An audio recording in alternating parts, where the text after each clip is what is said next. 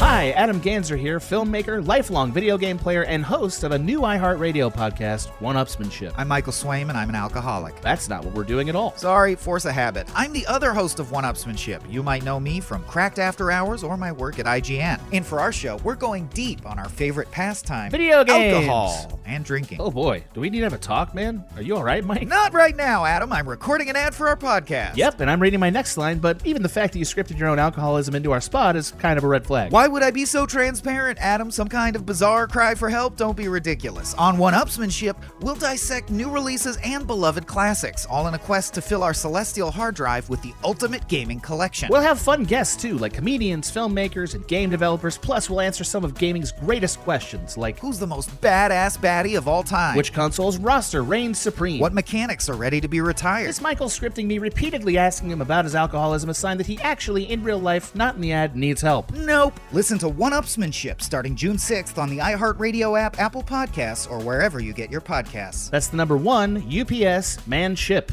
All one word. See you at the next level.